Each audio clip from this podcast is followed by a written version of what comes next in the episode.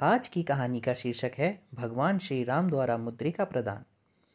वानरों के राजा सुग्रीव की आज्ञा पाकर सारे वानर और भालू अलग अलग दिशाओं में सीता जी का पता लगाने के लिए चल पड़े। सुग्रीव ने अंगद, नल, नील, जामवन और हनुमान जी को दक्षिण दिशा में जाकर सीता जी की खोज करने के लिए कहा।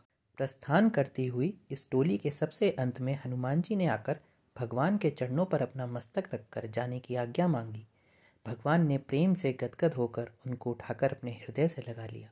उन्होंने हनुमान जी के मस्तक पर अपना हाथ रखते हुए कहा, महावीर पवन पुत्र हनुमान, तुम्हारे बल पराक्रम शील गुण, सदाचार और संयम की तुलना कर सकने वाला कोई नहीं है।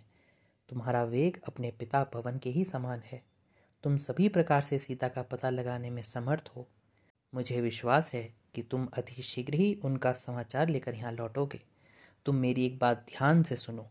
सीता ने तुम्हें कभी देखा नहीं है। तुम मेरे ही सेवक और दूत हो। सीता को यह विश्वास दिलाना आवश्यक है। इसके लिए मैं तुम्हें अपनी मुद्रिका देता हूँ। इस पर मेरा नाम लिखा हुआ है। सीता इसे भली भांति पहचानती है। इसे सीता को देकर मेरा सब संदेश उनसे कहना। तुम उनसे कहना कि मैं दिन रात उनका ही ध्यान करता हूँ। उनकी सुधि मिलते ही मैं बिना एक पल का विलंब किए रावण को मारकर उन्हें अपने पास लाऊँगा। उनसे यह भी कहना कि मुझे इस बात का भी भली भांति पता है कि वह भी दिन रात मेरा ही ध्यान किया करती हैं। सदा मेरा नाम जपा करती हैं। उनका मन सदा मुझमें ही लगा रहता है। मेरे वियोग से उन्हें जो अपार कष्ट है, उसे भी मैं भली भांति जानता हूँ। लेकिन उन्हें इस बातों से ज़रा भी घबराना नहीं चाहिए। अब उनके कष्ट का समय बीत चुका है। अब शीघ्र ही उन्हें मेरा दर्शन प्राप्त होगा। मेरे परम प्रिय हनुमान, इस प्रकार तुम सब तरह से सीता को सांत्वना देकर आश्वस्त करना। भगवान श्री रामचंद्र जी की यह बातें सुनकर हनुमान जी उनके प्रेम में मग्न होकर आँसू बहाने लगे। उन्होंने मन में विचार किया कि आज मेरा जीवन धन्य हो गया।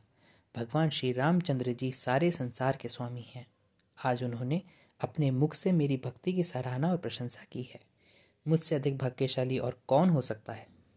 मन में इस प्रकार का विचार करते हुए उन्होंने प्रभु श्री रामचंद्र जी द्वारा दी गई वह मुद्रिका लेकर अपने मस्तक से लगा ली।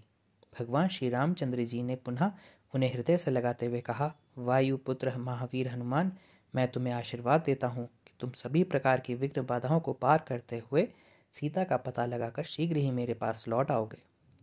सभी प्रकार से तुम्हारा कल्याण हो।